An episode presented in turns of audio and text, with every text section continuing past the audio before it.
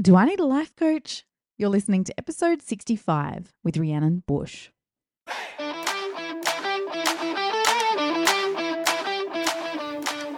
Welcome to the Do I Need a Life Coach podcast. We're here to discuss the ins and outs of the life coaching industry and give you tools to use to see for yourself. I'm your host, Rhiannon Bush, mother, management consultant, and a passionate, certified life coach.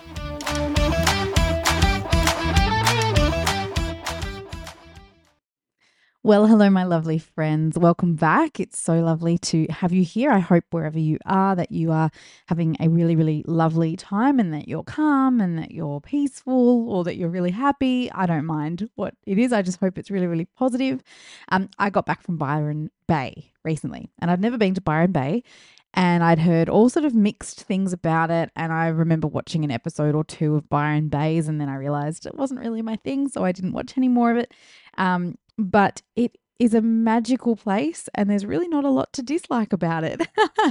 and what I loved the most was that there was such an eclectic mix of people, which always makes me feel really comfortable, I think is the word. Uh, I really enjoy um, people watching and observing people getting along and just living their lives. And we were there for a wedding, so it was extremely odd walking down into Byron Bay to get on a bus to go to where the wedding was, um, all dressed up when Byron's actually a very casual place. Um, but it was just, it was a very fleeting time. We went for two nights and then we came back um, and it was, oh, it was incredible. It was really quality time. I didn't sleep very well, but that's okay because I was there just to spend time with my family, to go to this amazing wedding. It was just beautiful. Um, and we had a really lovely time. So now we're back and it's, yeah, back to podcasting and all the rest of it. So, yeah, was wonderful. Today, I want to talk about our perfect self. So, I was working with a client a while back on weight loss, and we were doing some deep work. And for those of you who have never done deep work or don't know what that is, it's taking time and making space. It, that's how I like to look at it. You create space to really get in touch with what you want and often, when you do sort of trance states or hypnosis type work, your unconscious mind and your subconscious mind get a chance to actually throw things into your conscious that you may not be aware of or you may not have been able to um, give attention to in normal life because you're just so busy and distracted with the things going on around you. And external to you, you don't get a chance to kind of come inward and to let those um, images come through and then give yourself a chance to go, is that what I want? Is it not what I want? What does that mean? Um, kind of like when you have a dream. Um, for those of you who dream, um, you often can combine a whole bunch of different things from, you know, your your life that you've been exposed to and then it comes out in a crazy story sometimes with purple flying dinosaurs with newspapers yeah i have had that dream um, but often we can attribute meaning to those things and that's what we were doing. And she remembered that as a child, she was told, You must eat everything on your plate. And she'd completely forgotten about it. But when she remembered, she could identify that as a child, she was constantly told that. And then as an adult, she would do exactly that eat everything on her plate. Even when the plate was full of food she didn't want or even need, uh, because she would you know, identify halfway through that she was feeling satiated, but then she would continue to eat the rest of it. And I think it's a habit I've definitely fallen into in the past. Um, I prefer not to waste food, uh, but this client was specifically trying to lose weight, and she just, yeah, this was a really big kind of moment for her. And over the course of her life, the way that she'd been conditioned at that young age had carried through into her life as an adult and it wasn't serving her as an adult. And I can't tell you how many times I've worked with clients where this same pattern appears. You know, whether it be food or fitness, self talk, discovery, exploration, salary negotiations, whatever emotional hurdle you're having can often be attributed to your childhood. And it's not a negative or a positive thing. It just is the way that we are conditioned and having to recognize that. So, some of the ways we're conditioned when we're young often carries through to adulthood and it no longer serves us. And the reason it carries through to us to adulthood is because we don't realize it's not serving us until we're unhappy, unfulfilled, uh, and often unhealthy because we're either out drinking or eating too much. um, and we would rather be doing other things. So, an added bonus of us being us means that we are seeking growth and we seek challenges and we simultaneously seek staying the same. Our brain is in this constant debate over what's good for us now versus what's good for us in the future. And while these signals and needs come from different parts of our brain, they throw in external influences as well. And it's no wonder that changing or living a life that's on our terms when we've been conditioned as a young person to uh, live the way other people want us to live or inform us to live or are examples of how we should live, you know, it's no easy, easy feat. So we're wired to compare. And the results of that is often us having to, you know, create this idealized version of ourselves when we're that perfect weight, or we look perfect, or we have the perfect income, perfect job, perfect everything. And that's usually the baseline we try to measure our existing life to. And let's call it our higher self, our perfect self, our better self, our idealized self. And then there is our self, our actual self, the way that we are right now. so, as humans, we are perfectly imperfect. We experience both negative and positive emotions every day, which is very confusing because in our idealized version of ourselves, we would be happy and peaceful and calm and accomplished all of the time. Like the royal family, for instance, right? I was slouching over my food at the dining table the other day with my kids, and I was I was really tired. It was a long day. I'd been up since 5 a.m. and my posture was slouched over, my elbow was on the table, and I don't know why it came to me, but I had this moment where I thought, Kate Middleton would never eat like this. No way. No way would she slouch, slurp, burp. I wasn't doing that, but I was definitely slouching. And I just, anyway, there was nothing graceful or sophisticated about the way I was eating. It was actually, yeah, I would never eat like that in public. But I just, it was an interesting thought to have in that moment. And it's celebrity status, right? So today we get access to painted pictures of perfection through social media, never a hair out of place, never a bump of cellulite, never a pimple or a blemish you know, never doing normal human stuff. And that's how we're taught and conditioned that we are supposed to be. And I think part of the reason when I was in Byron it was so refreshing was because bras aren't a thing there. I don't know if anyone of, of you have been or you know about Byron Bay. Like Chris Hemsworth is quite synonymous with Byron Bay, but like a lot of women just don't wear bras there. And it's so refreshing. It's lovely because, you know, they're all shapes and sizes and it's just again, nobody really cares. So I just thought that was really refreshing and and lovely. But in this celebrity status thing, you know, no one's ever doing that normal human stuff. And that's how we're taught and conditioned that we're supposed to be, I think. So there was me slouching over my dinner, looking like a bit of a slob because I was just needing to hold myself upright. And I thought to myself, yeah, there's no way Kate Middleton would eat like this. But the beauty about your life is that it's your own. You get to choose and you get to design your life with conscious thought and energy if you want to. So, when you have a greater understanding of how our brains work, that debate I was talking about earlier, and how our past has such an impact on our present and therefore our future, you get to stop and recognize that, you know, whatever it is you want to change, you can. And whatever you want to keep and have stay the same, you can. So, what is really going to make you happy? Is slouching over the dinner table one night really that big of a deal? No. Most people in their idealized self think they want to be happy all the time. That's why having those perfections or those ideals and being that way is appealing because they think it's going to make them happy all the time.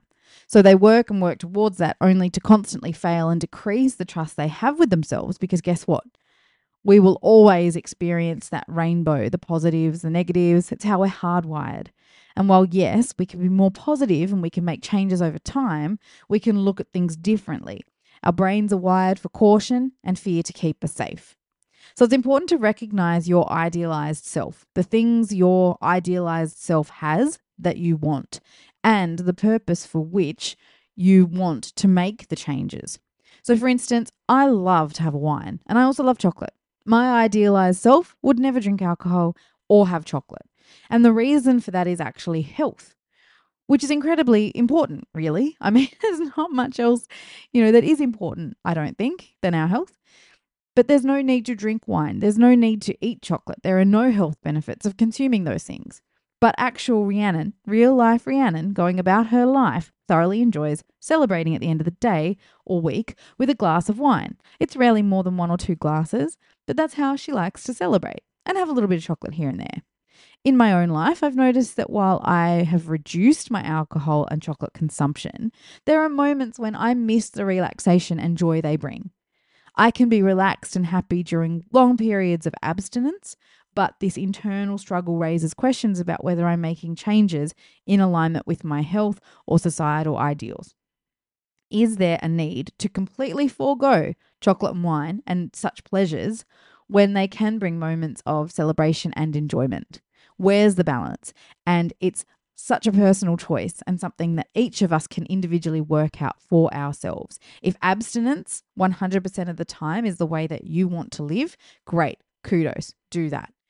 If eating it every single day is something you want to do, you can. It just depends on how much you value your health.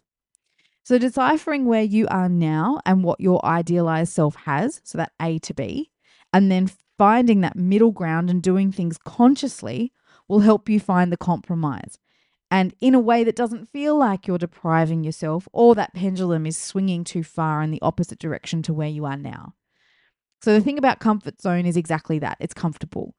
And our reptilian brain loves it there. So, when we try to change too much too fast, as in we jump out of our comfort zone, we can sustain it for short periods of time. But inevitably, we get to a stage where it's too difficult to be sustainable it's too uncomfortable and we'll jump right back into our comfort zone, often worse off than we were before, because we then have a reason to beat ourselves up and criticize ourselves for not doing the things that we wanted to do. And I'll talk more on comfort zone in episode 56 if you want to have a look uh, in much more detail at comfort zone specifically. I have a girlfriend who years ago got um, a high cholesterol score from a doctor and she immediately turned vegan. And she used to work in a steakhouse. You know, she has incredible willpower, but it's exactly that willpower. And we all know willpower is great for short bursts of activity, but it's not sustainable for lasting change. Why? Willpower, often defined as the ability to resist short term temptations to achieve long term goals, it has its limitations. So, while it can be a really valuable tool in certain situations, relying solely on willpower to bring about significant and lasting changes, you know, it'll prove challenging for several reasons.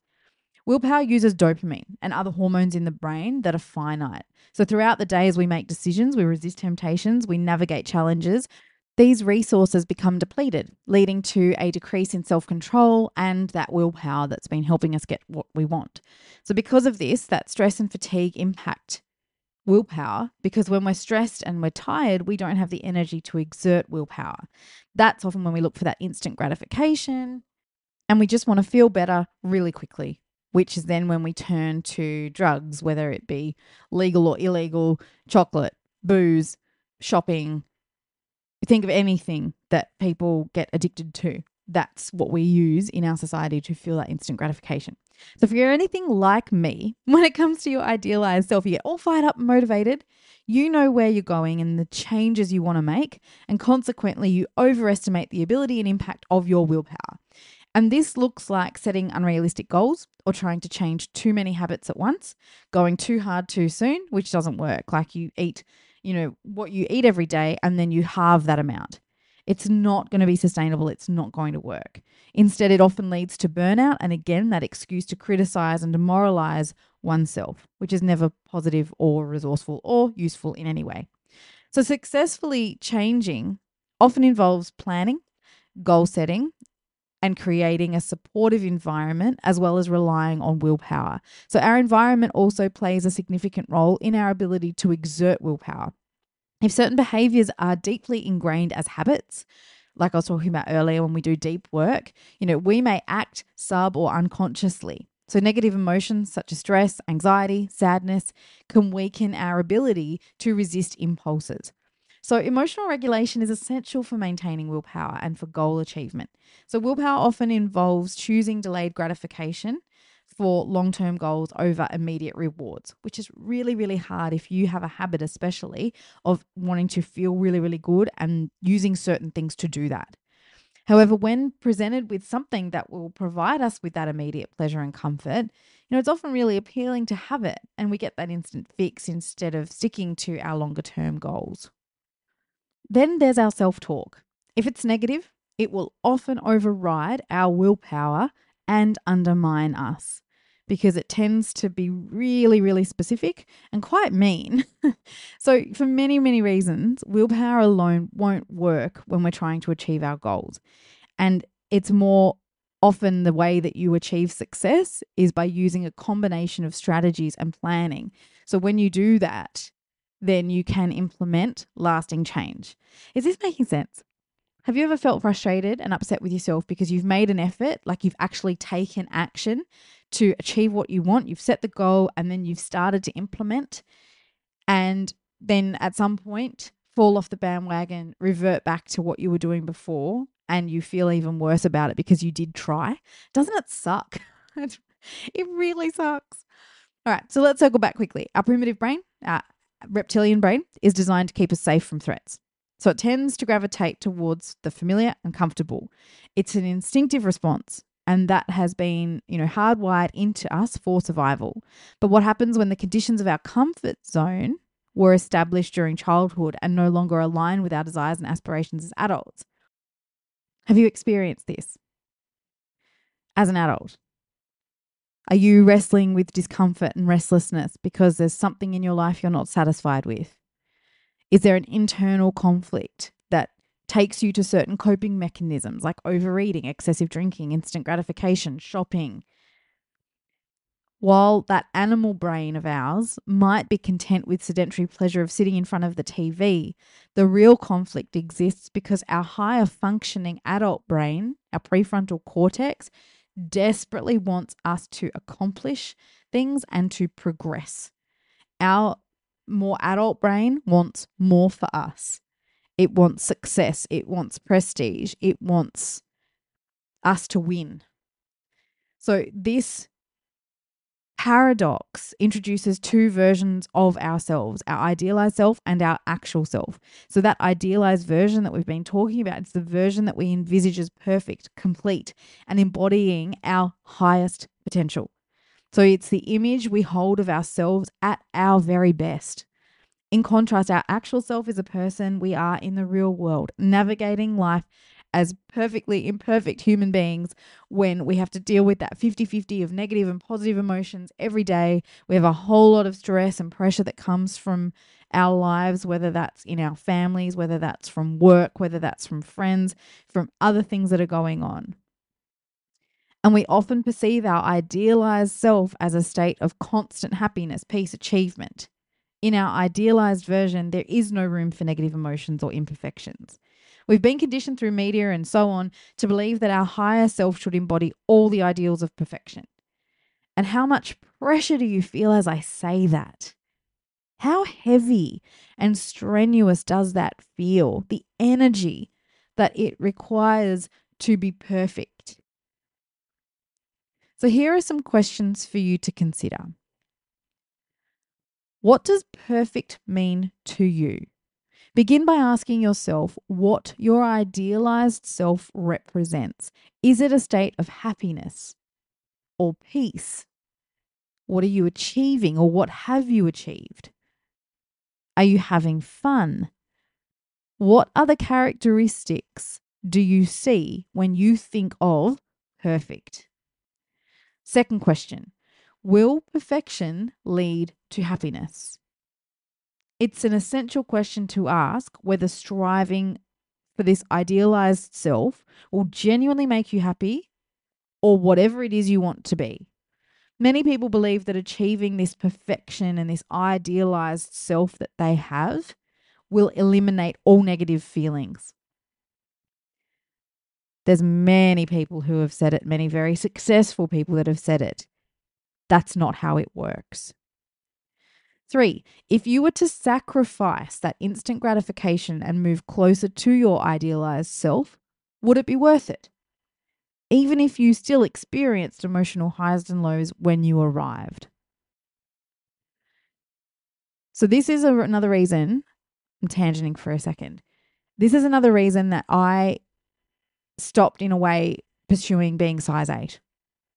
I'm never going to be size eight.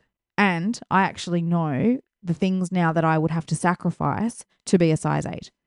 And that to me is not worth it. Being healthy is absolutely worth it. But being skinny and being ridiculously skinny, too skinny necessarily for my frame, maybe, if that's even a thing, I've just let it go. Because actually, being healthy is more important. Being skinny, not so much. And the reason that I've let that go is because I think it's an unrealistic, idealized version of myself. One where I would have to sacrifice fun and friends and a lot of things I'm just not willing to sacrifice. On the flip side of that, business aspirations to have my own successful business, to coach clients, to help my clients move forward, to create masterclasses, to run retreats, to run trainings. That is an idealized version of myself I have. And whether I'm happy at that point or not doesn't really matter because at that point, it's not about me. At that point, it's about my clients and it's about the people I serve. And that's what I mean. If you were to sacrifice that instant gratification and move closer to your idealized self, would it be worth it? So decipher the things that would be worth it and wouldn't be worth it, and focus on the ones that it would be worth it, regardless of the emotional highs and lows you'd experience, firstly on the way, and secondly when you arrived. Last question Why are you making these changes? Is it health, happiness, longevity, social conformity? Be truthful in your answer. And as long as you're content with your answer, that's all that matters. That's okay. But you've got to be honest with yourself about why you want to make those changes. Ultimately, it's important to consider the motivations behind whatever desire we have for change and to understand whether our pursuit of perfection aligns with our genuine well being. So, balancing that idealized self with our actual self requires that deep work, that thoughtful reflection, and that self compassion. And also embracing the reality of our emotions and imperfections because it can lead to a more measured approach on the way to becoming our idealized self. Have a great week. I'll see you next week. Hey, before you go, I always find reviews really helpful when looking for new information or insights. If you found this podcast valuable, please take a minute to write a quick review about what you found most beneficial so that other people can benefit from your insights and have a listen as well. I would love that. Also, if there are any topics you want me to cover specifically about life coaching or the life coaching industry, visit rhiannonbush.com to contact me. Thanks for joining, and I'll see you in the next episode of the Do I Need a Life Coach podcast.